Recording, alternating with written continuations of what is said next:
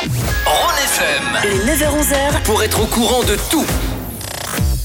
L'info insolite, elle nous vient d'Espagne, plus précisément de la région de Ribera del Duero, au centre du pays, une région viticole. Et cette info concerne le vin, un gaspillage de vin. Un homme masqué s'est introduit dimanche dernier dans une cave de la région, une cave prestigieuse, et a ouvert les vannes des cuves, laissant s'échapper au total plus de 60 000 litres de vin grand cru. Ça fait un total de 80 000 bouteilles. L'exploitation estime les pertes à plus de 2,5 millions d'euros.